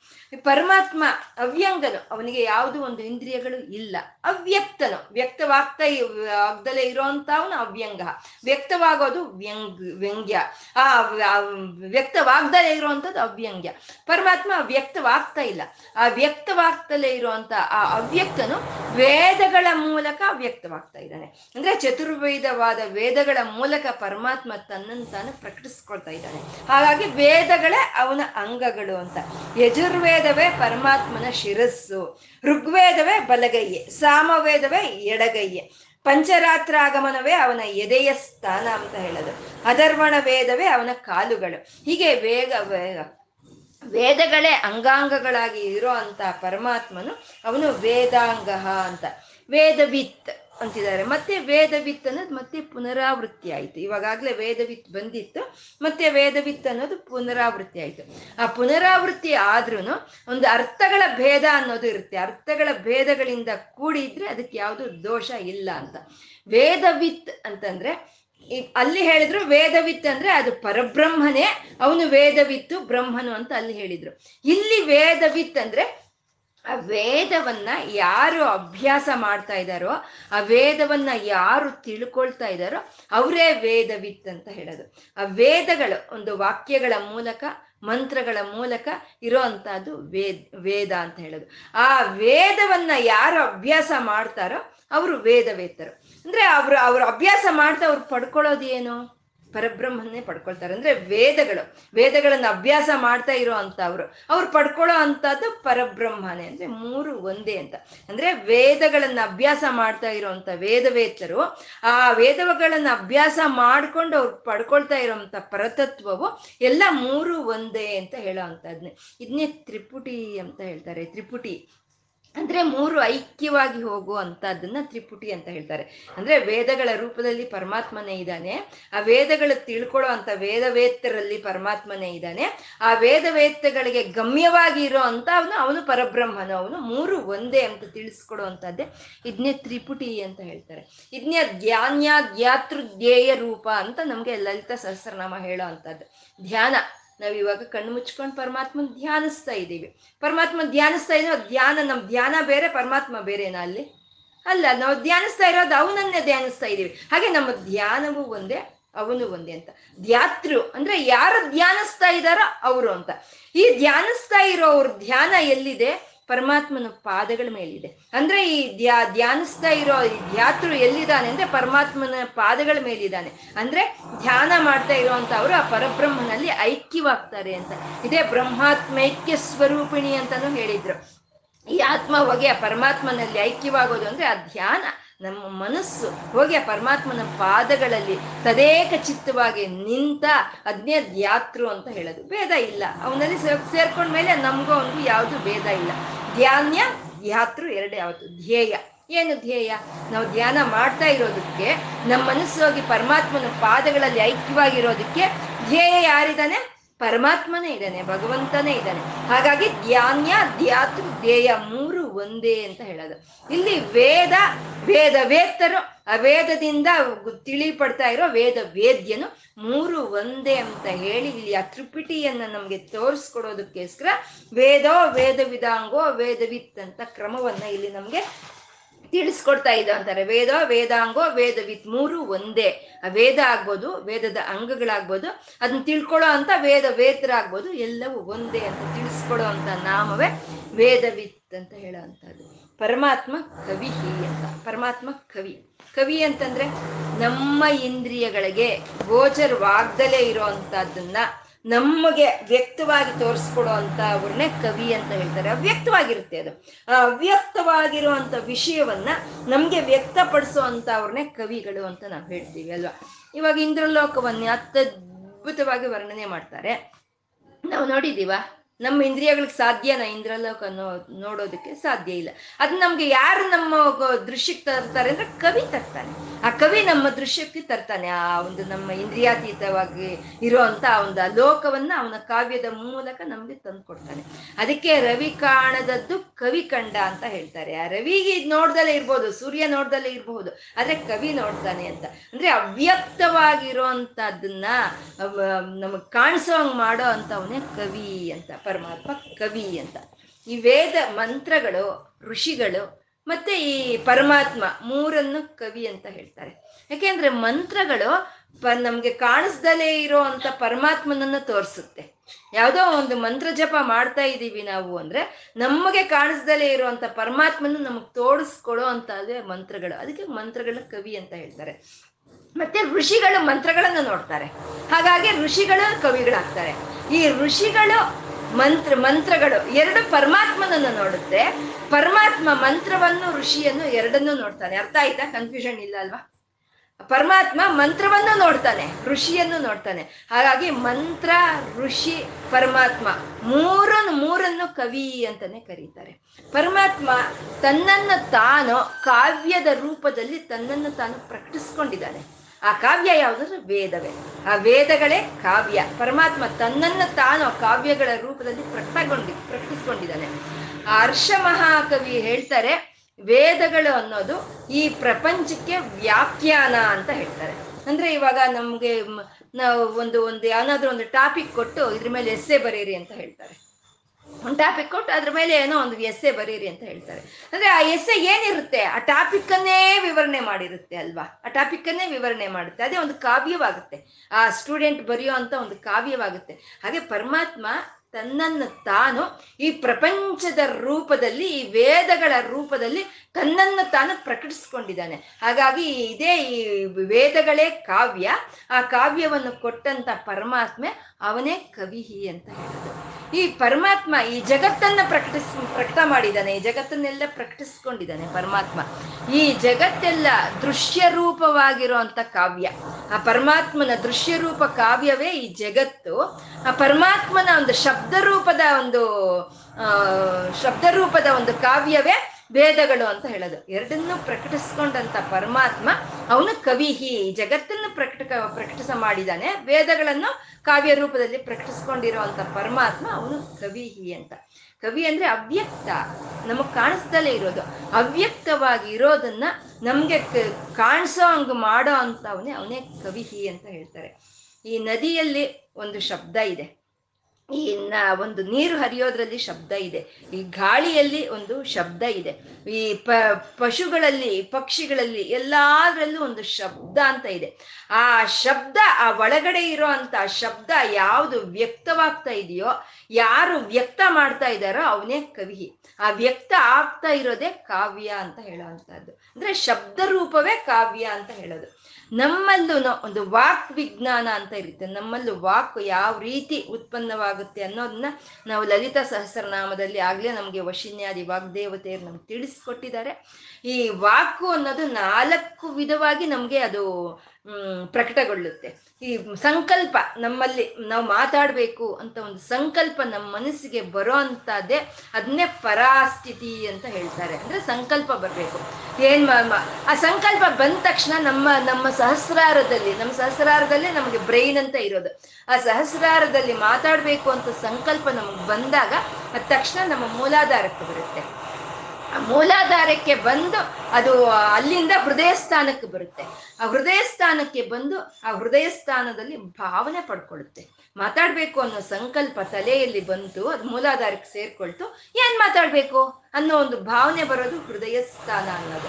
ಮತ್ತೆ ಅದು ಹೃದಯ ಸ್ಥಾನದಲ್ಲಿ ಭಾವನೆ ಇದು ಮಾತಾಡ್ಬೇಕು ಅಂತ ಬಂದಿದ್ದು ನಮ್ಮ ಕಂಠದ ಸ್ಥಾನದಲ್ಲಿ ಅಕ್ಷರ ರೂಪ ತಾಳುತ್ತೆ. ಅಂದ್ರೆ ನಾವು ಯಾವ ಭಾಷೆಯಲ್ಲಿ ಮಾತಾಡ್ಬೇಕು ಅನ್ನೋ ಒಂದು ಅಕ್ಷರ ರೂಪವನ್ನು ತಾಳುತ್ತೆ ಈ ಕಂಠಸ್ಥಾನದಲ್ಲಿ ಇರುವಂತಹದ್ದು. ಅಂದ್ರೆ ಸಂಕಲ್ಪ ಬರೋದನ್ನ ಪರಾದಶೆ ಅಂತ ಹೇಳ್ತಾರೆ. ನಮ್ಗೆ ಭಾವನೆ ಬರೋದನ್ನ ಪಶ್ಯಂತಿ ದಶೆ ಅಂತ ಹೇಳ್ತಾರೆ. ಅದು ಅಕ್ಷರ ರೂಪ ತಾಳೋ ಅಂತದನ್ನ ಮಧ್ಯಮ ಸ್ಥಿತಿ ಅಂತ ಹೇಳ್ತಾರೆ. ಈ ಪರ ಪಶ್ಯಂತಿ ಮಧ್ಯಮ ಅನ್ನೋದು ಅವ್ಯಕ್ತ. ಕಾಣಿಸಲ್ಲ ಅಲ್ವಾ? ಸಂಕಲ್ಪ ಏನ್ ಬಂತೋ, ಭಾವನೆ ಏನ್ ಬಂತೋ ಅಕ್ಷರ ರೂಪ ಕಂಠದಲ್ಲಿ ಏನಿದೆ ಅದು ಕಾಣಿಸಲ್ಲ. ಆ ಅವ್ಯಕ್ತವಾಗಿರೋದನ್ನ ವ್ಯಕ್ತ ಮಾಡುತ್ತೆ ಅಂದ್ರೆ ವಾಕ್ ರೂಪ ಅದು ಆಚೆ ಬರುತ್ತೆ. ಆ ವಾಕ್ ರೂಪ ಆಚೆ ಬಂದಿದ್ದನ್ನ ಅದನ್ನೇ ನಾವು ವೈಖರಿ ಅಂತ ಹೇಳ್ತೀವಿ. ಆ ವಾಕ್ಗಳ ರೂಪದಲ್ಲಿ ನಮ್ಮ ಭಾವನೆ ಏನು ಆಚೆ ಬಂತೋ ಅದನ್ನೇ ವೈಖರಿ ಅಂತ ಹೇಳ್ತೀವಿ. ಅದೇ ಕಾವ್ಯ. ಅದೇ ಕಾವ್ಯ. ನಮ್ಮ ಒಳಗೆ ಇರುವಂತ ಭಾವನೆಗಳು ನಮ್ಮ ಮಾತಿನ ರೂಪದಲ್ಲಿ ಆಚೆ ಬರೋ ಕಾವ್ಯ ಅಂತ ಹೇಳೋದು. ಅಂದ್ರೆ ಇವಾಗ ನಮ್ಗೆ ಅನ್ಸುತ್ತೆ, ನಮ್ಗೆ ಸಂಕಲ್ಪ ಬರೋದು, ಅದ್ ಮೂಲಾಧಾರಕ್ಕೆ ಹೋಗೋದು, ಮತ್ತೆ ಅದು ಹೃದಯ ಸ್ಥಾನಕ್ಕೆ ಬಂದು ಭಾವನೆಯನ್ನು ಪಡ್ಕೊಳ್ಳೋದು, ಕಂಠಸ್ಥಾನಕ್ಕೆ ಬಂದು ಅಕ್ಷರ ಪಡ್ಕೊಂಡು ಅದ್ ಮತ್ತೆ ವಾಕಾಗಿ ಬರೋದು. ಅಂದ್ರೆ ಇದಕ್ಕೆಲ್ಲ ಎಷ್ಟು ಟೈಮ್ ಬೇಕಾಗುತ್ತೆ? ನಮ್ಗೆ ಸಂಕಲ್ಪ ಬಂದ್ಮೇಲೆ ಇದೆಲ್ಲ ಆಗೋದಕ್ಕೆ ಎರಡು ನಿಮಿಷನಾದ್ರೂ ಬೇಕಾಗುತ್ತೆ. ಅಂದ್ರೆ ನಮ್ಗೆ ಸಂಕಲ್ಪ ಬಂದ್ಮೇಲೆ ಎರಡು ನಿಮಿಷಕ್ಕೆ ನಮ್ಗೆ ವಾಕ್ ಆಚೆ ಬರುತ್ತೆ ಅಂದ್ರೆ ಇಲ್ಲ. ನಮ್ಗೆ ಸಂಕಲ್ಪ ಬಂತು ಅಂದ್ರೆ ತಕ್ಷ ತಕ್ಷಣ ಅದು ವಾಕ್ ಆಚೆ ಬರ್ತಾ ಇರುತ್ತೆ, ಅಲ್ವಾ? ಇಲ್ಲ ಅಂದ್ರೆ ನಮ್ಗೆ ಈ ತರ ಗಡಗಡ ಗಡ ಅಂತ ನಾವು ಮಾತಾಡೋಕೆ ಕೆಲ್ಸ ಸಾಧ್ಯ ಆಗುತ್ತೆ? ಎರಡು ನಿಮಿಷಕ್ಕೆ ಒಂದ್ಸಲಿ ಮಾತಾಡ್ಬೇಕಾಗುತ್ತೆ ನಾವಲ್ವಾ ಗಡಗಡ ಸಂಕಲ್ಪ ಬಂದ ತಕ್ಷಣ ಚಕ ಚಕ ಅಂತ ಎಲ್ಲ ಕ್ರಿಯೆಗಳು ನಡೆದೋಗಿ ಅದು ವಾಕಿನ ರೂಪದಲ್ಲಿ ಆಚೆ ಬರುತ್ತೆ. ಅಂದ್ರೆ ಗ್ರೌಂಡ್ ಫ್ಲೋರ್ ಅಲ್ಲಿ ಮೈನ್ ಸ್ವಿಚ್ ಇರುತ್ತೆ. ಆ ಗ್ರೌಂಡ್ ಫ್ಲೋರ್ ಅಲ್ಲಿ ಮೈನ್ ಸ್ವಿಚ್ ಹಾಕಿದ ತಕ್ಷಣ ಅದು ಹತ್ತು ಫ್ಲೋರ್ ಇರಲಿ, ಇಪ್ಪತ್ತು ಫ್ಲೋರ್ ಇರಲಿ, ಒಂದೇ ಸಲ ಆ ಪವರ್ ಅನ್ನೋದು ಸಪ್ಲೈ ಆಗುತ್ತೆ ಅಲ್ವಾ? ಆ ರೀತಿ ಸಂಕಲ್ಪ ಬಂದ ತಕ್ಷಣನೇ ಅವ್ಯಕ್ತವಾಗಿರುವಂತ ಪರ, ಪಶ್ಯಂತಿ, ಮಧ್ಯಮ ಸ್ಥಿತಿಗಳು ವೈಖರಿಯಾಗಿ ಆಚೆ ಬರುತ್ತೆ ಅಂದ್ರೆ ನಮ್ಮಲ್ಲಿರೋ ಭಾವನೆಗಳು ವಾಕಿನ ರೂಪ ಆಚೆ ಬರ್ತಾ ಇದೆ ಅಂದ್ರೆ ಆ ವಾಕಿನ ರೂಪಗಳಲ್ಲಿ ಆಚೆ ಬರ್ತಾ ಇರೋದನ್ನೇ ಕಾವ್ಯ ಅಂತ ಹೇಳುವಂಥದ್ದು. ಆ ಕಾವ್ಯ ಹೇಗೆ, ಆ ಕಾವ್ಯವನ್ನು ರಚಿಸಿದಂತ ಕವಿ ಯಾರು ಅಂದ್ರೆ ನಮ್ಮ ಆತ್ಮ. ಆತ್ಮ ಚೈತನ್ಯದಿಂದನೇ ಈ ಮಾತುಗಳು ನಮ್ಗೆ ಆಚೆ ಬರ್ತಾ ಇರೋವಂಥದ್ದು. ಹಾಗೆ ಈ ಕಾವ್ಯವಾಗಿ ಪ್ರಕಟಗೊಳಗೊಳಿಸ್ತಾ ಇರೋ ಪರಮಾತ್ಮ ಆ ಆತ್ಮ ಸ್ವರೂಪದಲ್ಲಿ ನಮ್ಮಲ್ಲಿದ್ದಾನೆ. ಅವನೇ ಕವಿಹಿ ಅಂತ ಹೇಳುವಂಥದ್ದು. ಈ ಪಶ್ಯನ್ ಈ ಪರ ಅನ್ನೋದು ಎಲ್ಲದರಲ್ಲೂ ಇರುತ್ತೆ, ನದಿಯಲ್ಲೂ ಇರುತ್ತೆ, ಶಿಲೆಗಳಲ್ಲೂ ಇರುತ್ತೆ, ಎಲ್ಲದರಲ್ಲೂ ಈ ಪರಾಸ್ಥಿತಿ ಅನ್ನೋದು ಇರುತ್ತೆ. ಮತ್ತೆ ಈ ಪಶ್ಯಂತಿ ಭಾವನಾ ಸ್ಥಿತಿ ಅನ್ನೋದು ಪಕ್ಷಿಗಳಲ್ಲೂ ಇರುತ್ತೆ, ವೃಕ್ಷಗಳಲ್ಲೂ ಇರುತ್ತೆ. ವೃಕ್ಷಗಳಲ್ಲಿ ಭಾವನೆ ಇರುತ್ತೆ. ಕೆಲವರು ಮುಟ್ಟಿದ್ರೆ ಚೆನ್ನಾಗಿ ಬರುತ್ತೆ ವೃಕ್ಷಗಳು. ಕೆಲವರು ಮುಟ್ಟಿದ್ರೆ ಒಣಗೋಗುತ್ತೆ. ಅಂದ್ರೆ ಭಾವನಾ ದಶ ಅನ್ನೋದು ವೃಕ್ಷಗಳಲ್ಲೂ ಇದೆ.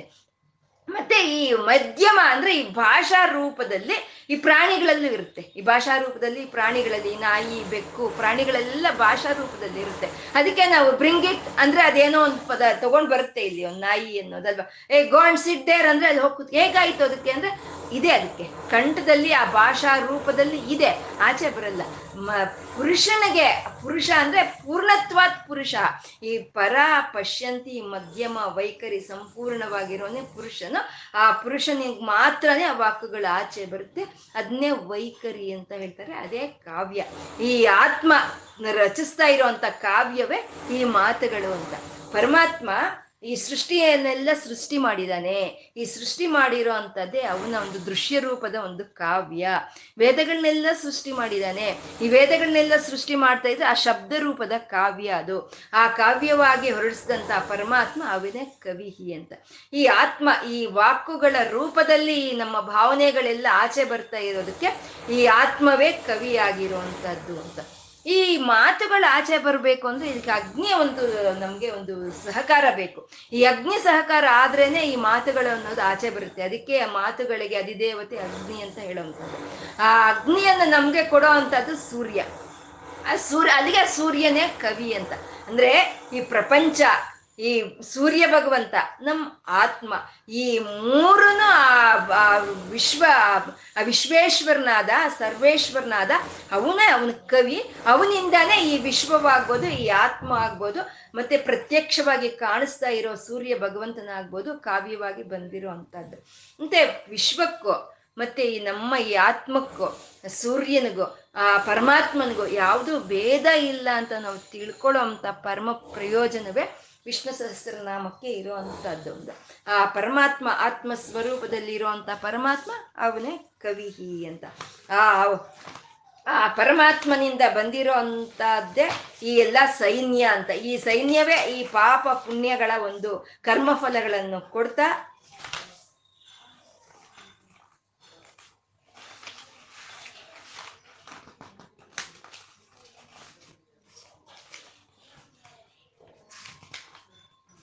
ಹಾಗೆ ಎಲ್ಲ ಕಡೆ ವ್ಯಾಪಿಸ್ಕೊಂಡು ಅವನು ಎಲ್ಲವನ್ನು ನಮಗೆ ತಿಳಿಸ್ಕೊಡ್ತಾ, ಅವನು ತಿಳ್ಕೊಳ್ತಾ ಇರುವಂತ ಒಂದು ಸೂರ್ಯನ ರೂಪದಲ್ಲಿ ಇರುವಂತವನು. ಸರ್ವ ವಿದ್ವಾನು ಅವನೇ ವಿಶ್ವಕ್ಸೇನನು. ಈ ಎಲ್ಲ ಈ ಕರ್ಮ ಫಲಗಳನ್ನ ಪುಣ್ಯ ಫಲಗಳನ್ನ ಜನರಿಗೆ ಕೊಡೋದಕ್ಕೋಸ್ಕರ ತನ್ನ ಸೈನ್ಯವನ್ನು ಇದು ಮಾಡಿಕೊಂಡು ತನ್ನ ಆಧೀನದಲ್ಲಿ ಇಟ್ಕೊಂಡಿರುವಂಥ ಪರಮಾತ್ಮ, ಅವನು ವಿಶ್ವಕ್ಸೇನನು, ಅವನೇ ಜನಾರ್ದನು, ಅವನೇ ರುದ್ರನು.